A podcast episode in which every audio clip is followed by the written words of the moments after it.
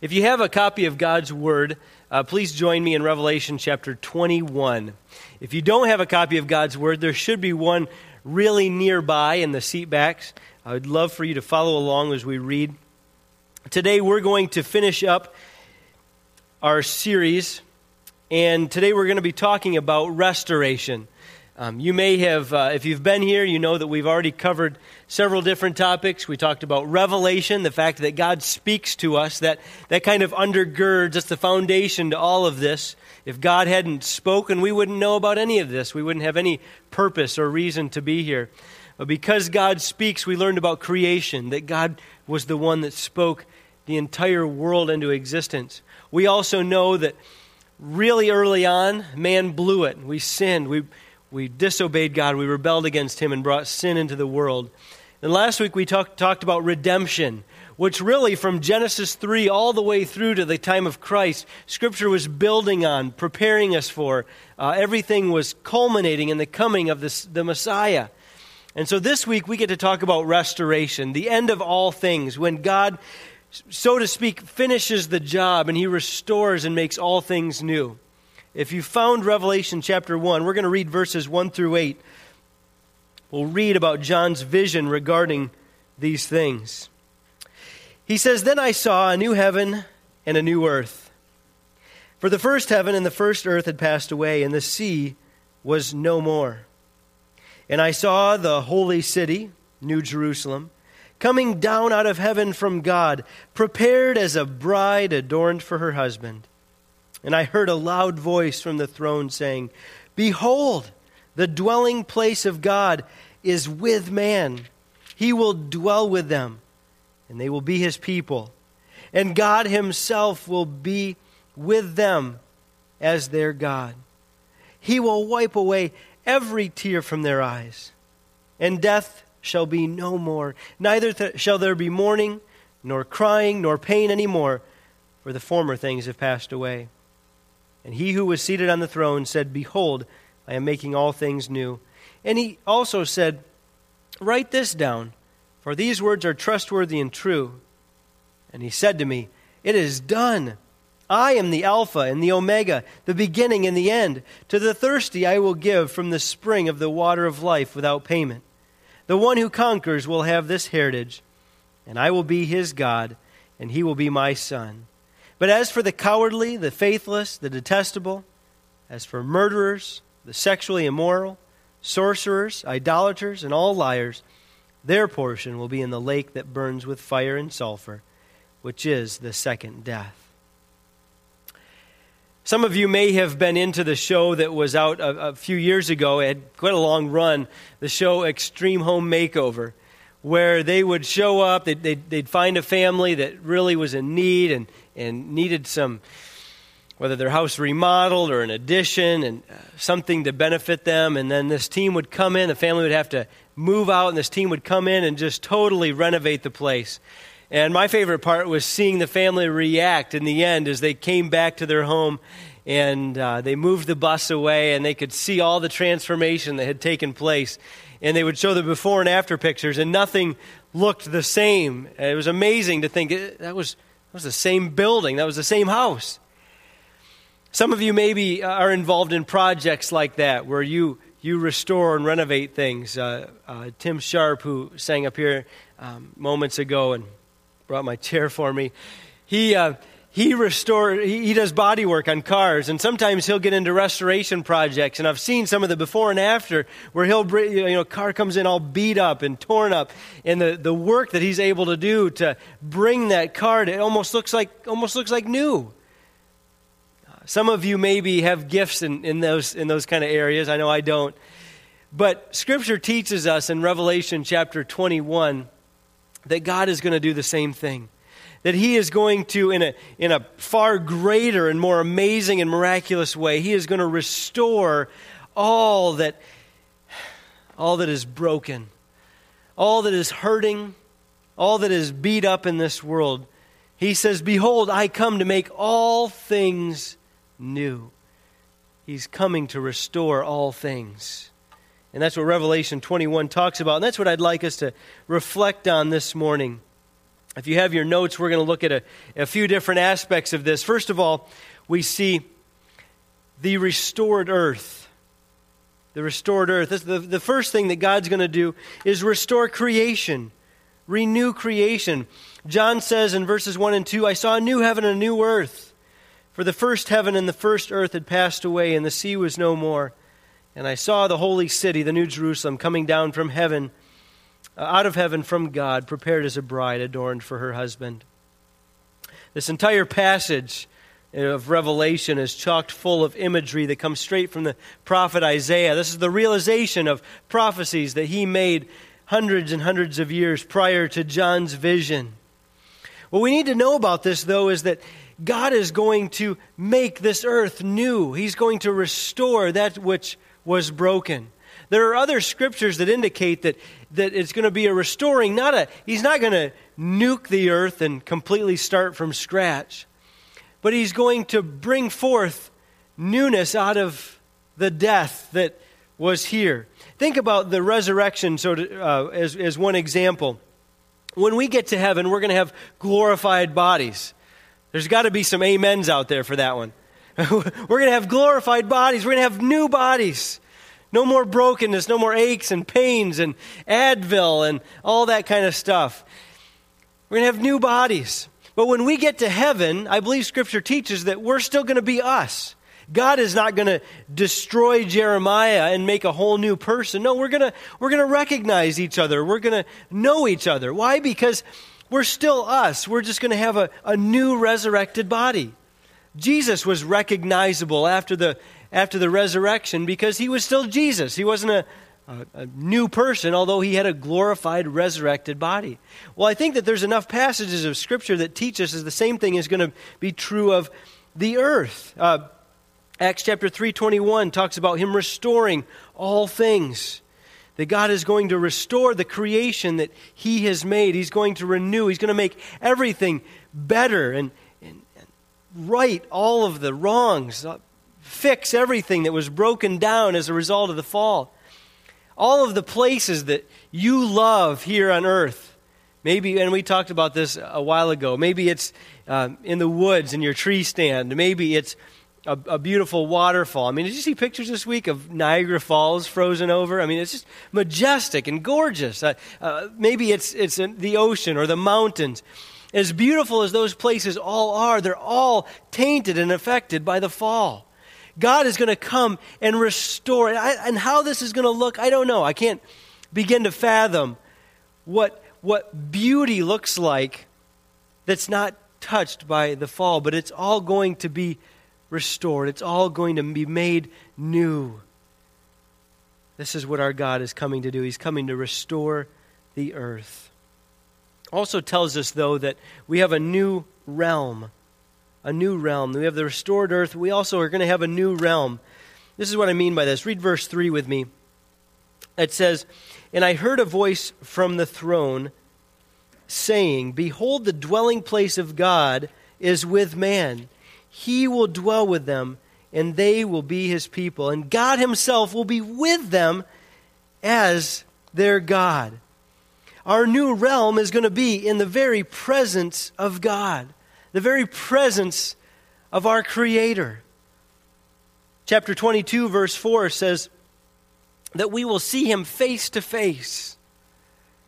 Now, we experience God and the presence of God in, in a way right now. Maybe you have, um, maybe this morning, even in worship, as you're, as you're singing praises to God, you say, I, I, could, I can sense the presence of God as I worship. Maybe, maybe, it's, maybe there's a place, that, that, that favorite place of God's creation that you like to go to, where you just feel closer to God. Early morning hours out in the woods or on a fishing boat, you just, you just feel the presence of God in a unique way. Maybe there's a certain devotional or a, a book or a passage of Scripture that God takes you to where you just, you've just read it and you felt the very presence and nearness of God. We get little glimpses of it now. But the Bible says that when all things are restored at the end of the age, we will be in the presence of God. He will dwell with us, and we will dwell with Him. There will be no more just glimpses. The presence of God will be a daily reality, but will never grow old.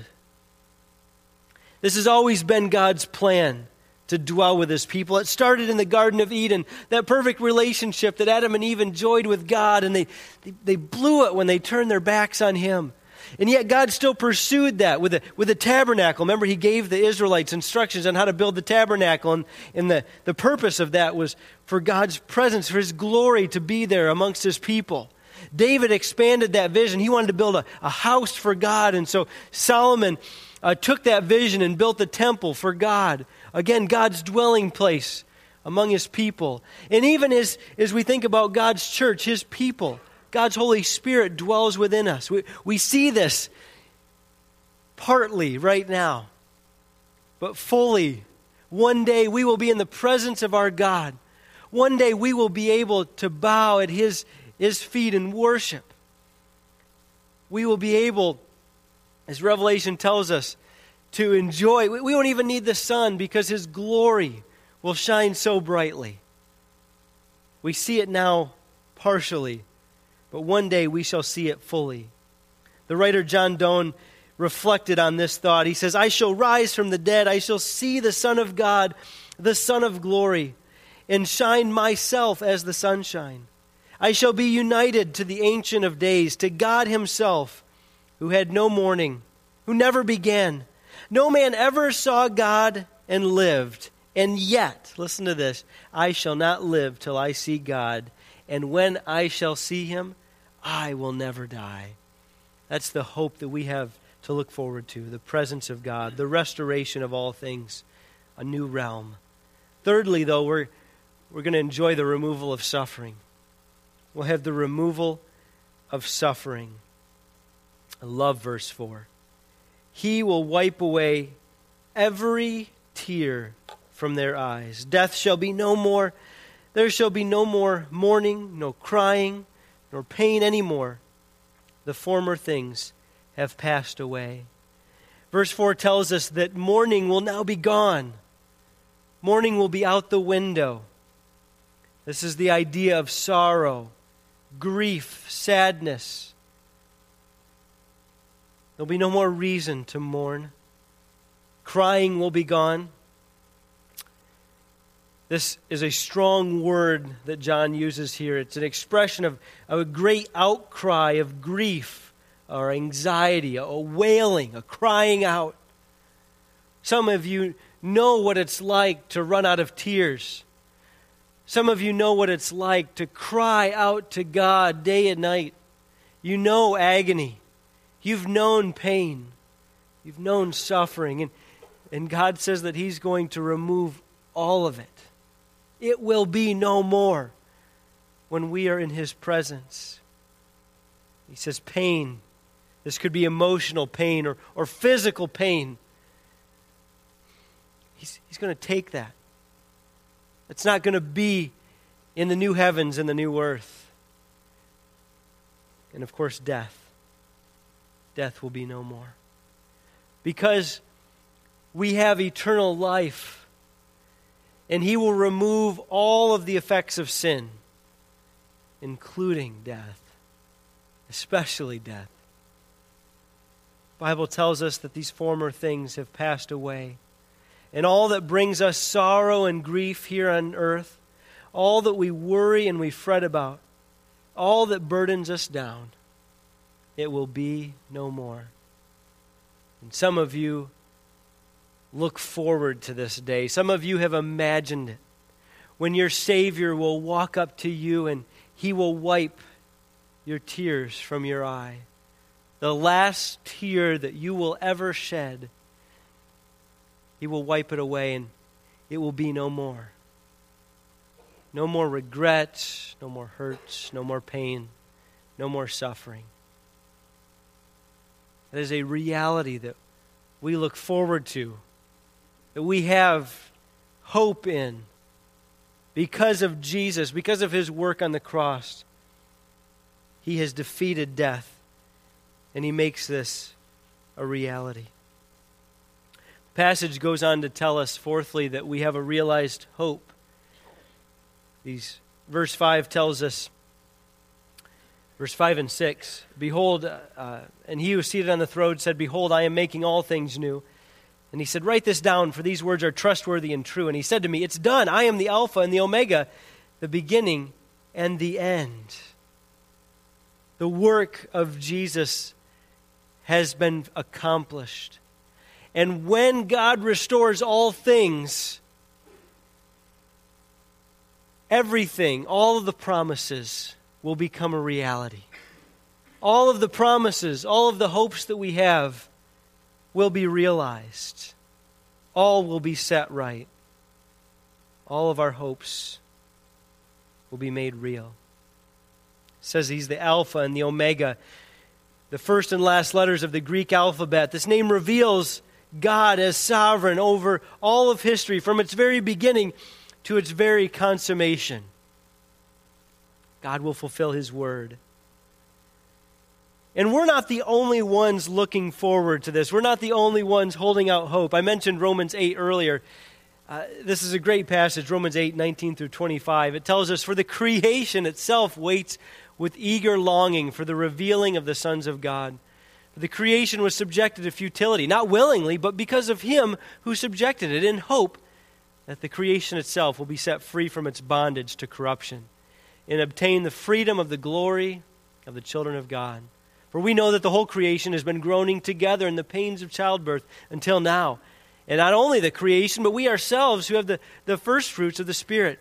We groan inwardly as we wait for the adoption of sons, as sons, the redemption of our bodies. For in this hope we are saved. Now, hope that is seen is not hope, for who hopes for what he sees? We hope for what we do not see, and we wait for it with patience. We're just longing and waiting and waiting and waiting. Have you ever have you ever waited for something to come, an event, maybe it was a, a, family gathering you were looking forward to, maybe it was a birthday or a, vacation, uh, maybe Christmas, and you waited and waited and waited, and the day finally arrived, and, and it was good, you had a lot of fun, but it seemed like it was over way too fast. Before you know it, the, the, the presents had all been opened, or the, you're on your return drive home from vacation, or, or even worse, like uh, maybe ladies, you can resonate with, with this a little bit. You know, you think about Thanksgiving or something. You know, you plan and you plan, you buy the groceries, you, you get everything out, you decorate, you, everything's just perfect. You spend hours on the meal, and then there, like a tornado hits the table, and you have a, a turkey carcass and, and, and dirty linens, and all of a sudden it's, it's over with. And you're like, all of that for, for just this? it's worth it, right? But you, you, you're left with this kind of inkling like, is that it? That's, there's this longing, like, that's just, there's got to be something more. Uh, there's a, a well known quote from C.S. Lewis, and I think he, he puts it very, very well when he says, If I find in myself desires which nothing in this world can satisfy, the only logical explanation is that I was made for another world. I think that's, he's got a good pulse on it because there's a lot in this life that give us inklings of heaven, that give us inklings of what's beyond, little tastes. Maybe it's, it's a great meal, maybe it's a great time with family, a, a great vacation. And, and we think, I wish I could hold on to this. I wish I could bottle up this moment. I wish I could hold on to this feeling or this emotion or this experience just a little bit longer, but it, it slips through our fingers. It doesn't last. And we think, I wish it did. I, I wish it went on forever. And C.S. Lewis says that that should remind us that we were made for another world. That this world, with all of its glimpses and tastes of heaven, are, are just that. They're just tastes. Looking forward, pointing forward to that day when all will be made new. You see, sometimes we, I think we approach this and we, we misdiagnose the problem. We mistake those inklings as, well, we just don't have enough of what's here on earth. And so we, we think we want more money or we want more sex or alcohol or, a bigger house or maybe a different spouse, a, better education, a, a bigger TV, a, a hunting property, a, a second home somewhere warm. We know instinctively deep down that there's, there's something missing and, and we reach for what's closest, thinking that that's what's going to fulfill it. But in reality, what we really want, whether we realize it or not, is the person that we were made for, Jesus, and the place we were made to live, God's presence in heaven. As you think about and have these thoughts, remember that you and I, we were made for more. God, Jesus said that He was going away to prepare a place for us. If, if ever you feel like a stranger here on earth, if ever you feel like you're wandering as a sojourner, the Bible says that you are, and that we were made for another world, another place, the presence of God. And all of creation right now is groaning, is longing for this restoration, the making right of all things. Fifthly, there, there's a, there's a reward for conquerors. We see that in verses 7 and 8. A reward for conquerors. Some of your translations will say overcomers. Verse 7 says, The one who conquers will have this heritage, and I will be his God, and he will be my son. The idea of conquering or overcoming is a major theme in the book of Revelation. It's the word uh, nikao. It's used 16 times in the book. In fact, it was a favorite word of John. He was almost the only New Testament author to use the word. He used it frequently in his writings. And he says, To those who overcome, to those who conquer, you will have this heritage.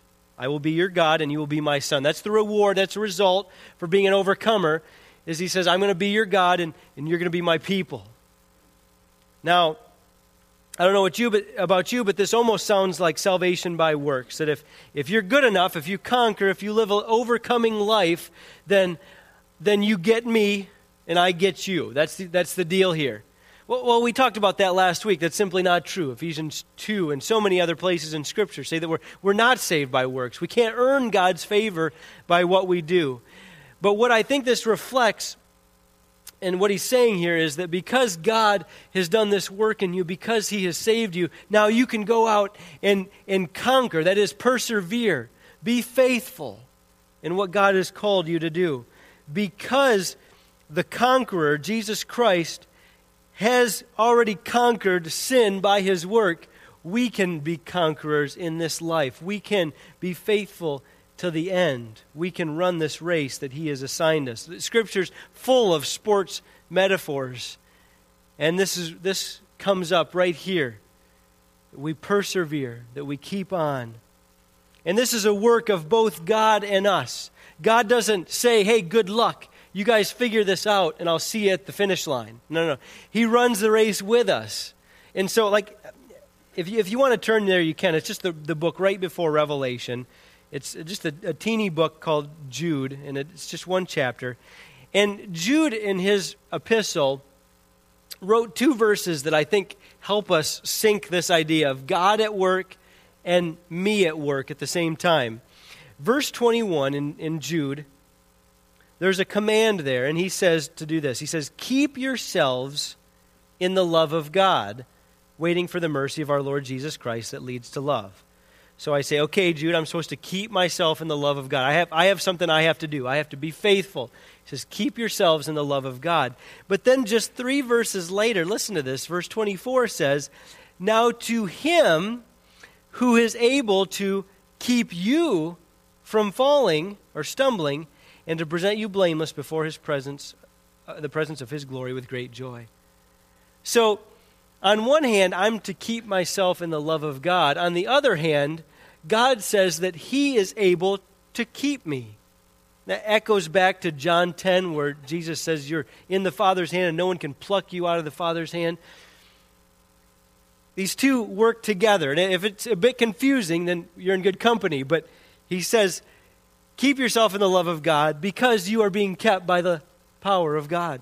So, on one hand, we're being faithful, we're persevering, we're making every effort to be faithful, but on the other hand, you have God sovereignly keeping you and enabling you to be faithful. It's, it's, it's a pretty amazing uh, the way that God's work and our work works together.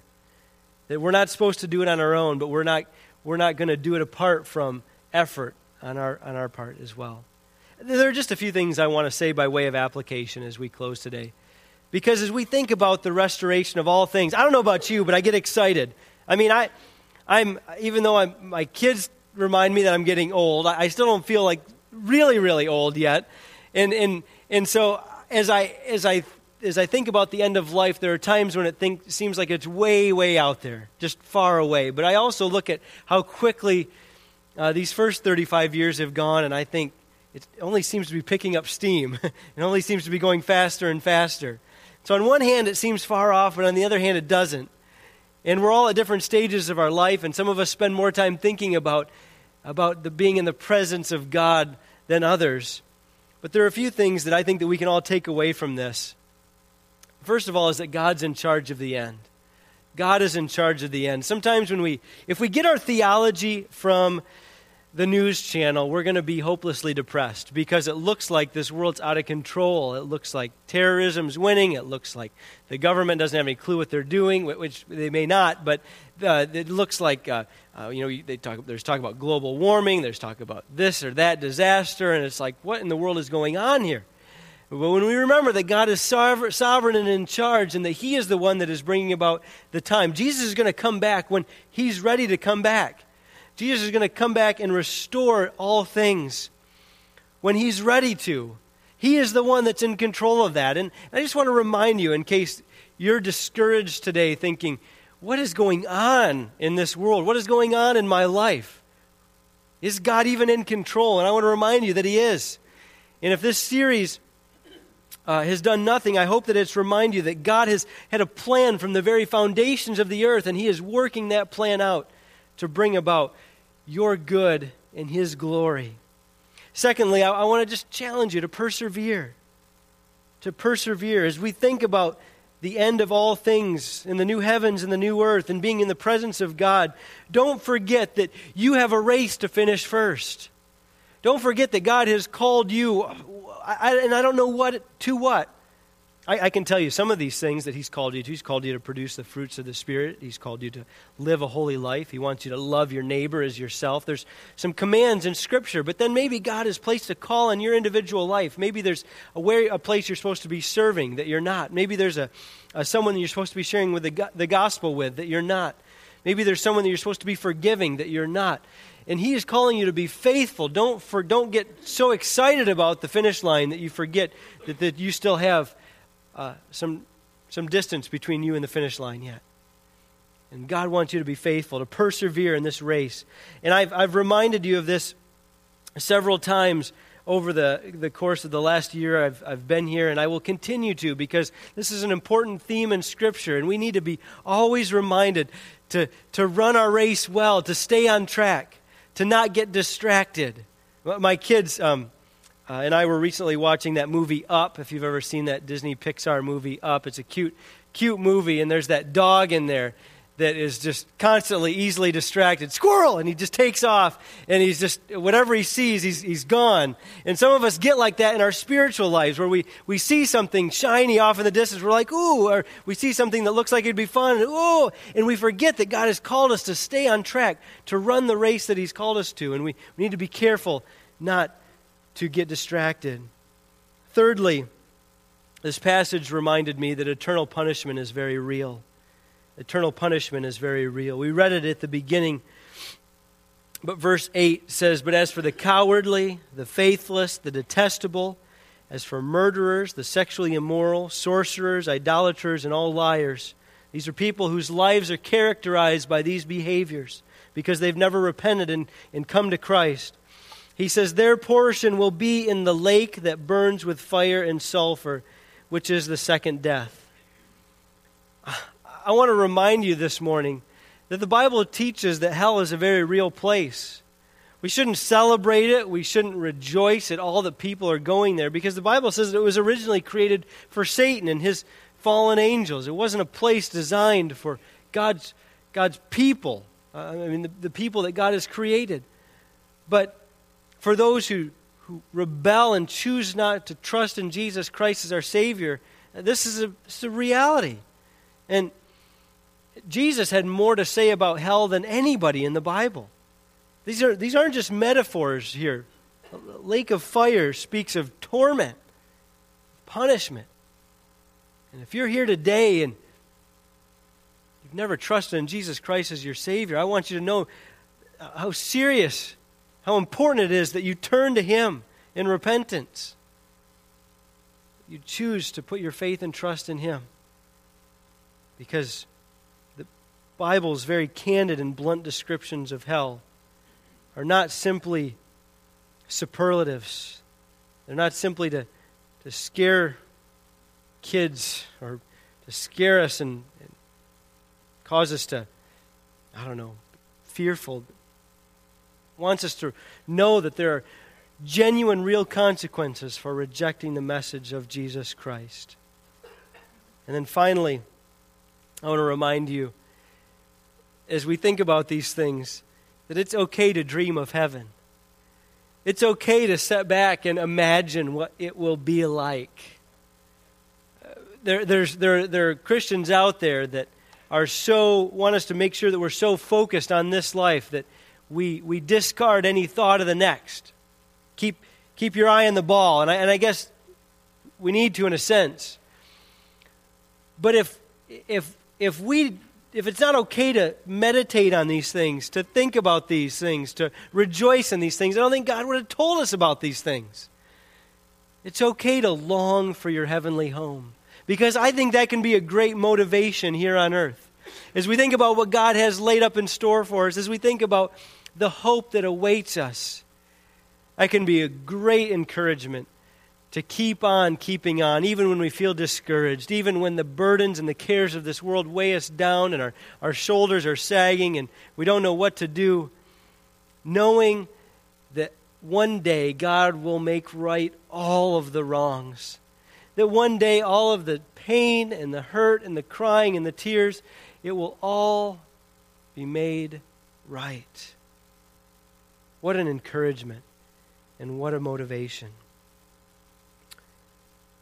There was a hymn writer in the 1860s by the name of Anne Ross Cousin, who I think captured this feeling well in one of the verses of her hymn, The Sands of Time Are Sinking. She said this The bride eyes not her garment, but her dear bridegroom's face. I will not gaze at glory, but on my King of grace not at the crown he giveth, but on his pierced hand. The Lamb is all the glory of Emmanuel's land. One day we will see him face to face. And all the stuff and all the junk that weighs us down now, will all fade. It will all vanish as we behold the Lamb of glory our Savior's face. Let's pray. God, your word teaches us that you're someone who always keeps his promises, that you are a God of truth. And this morning, as we think about these glorious truths, that one day you will restore all things and make all things right. God, it fills my heart with joy and with worship, knowing that you are working out your sovereign plan. And that one day, God, I will be able to be in your very presence, free from the, the sin that so easily besets me, free from conflict and from pain and from suffering and from death. And we and, and it's all all because of Jesus Christ. Father, please encourage our hearts with these truths this morning. May these truths cause us to persevere and to, to run our race well. May these truths cause us to well up with worship as we think about the greatness of your work and the faithfulness of your promises. And may we be moved to share these precious truths with others so that those closest to us may experience the same hope, the same longing, the same joy that we do as we reflect upon your word. Even so, Lord Jesus, come quickly. And it's in Jesus' name we pray these things. Amen. God bless.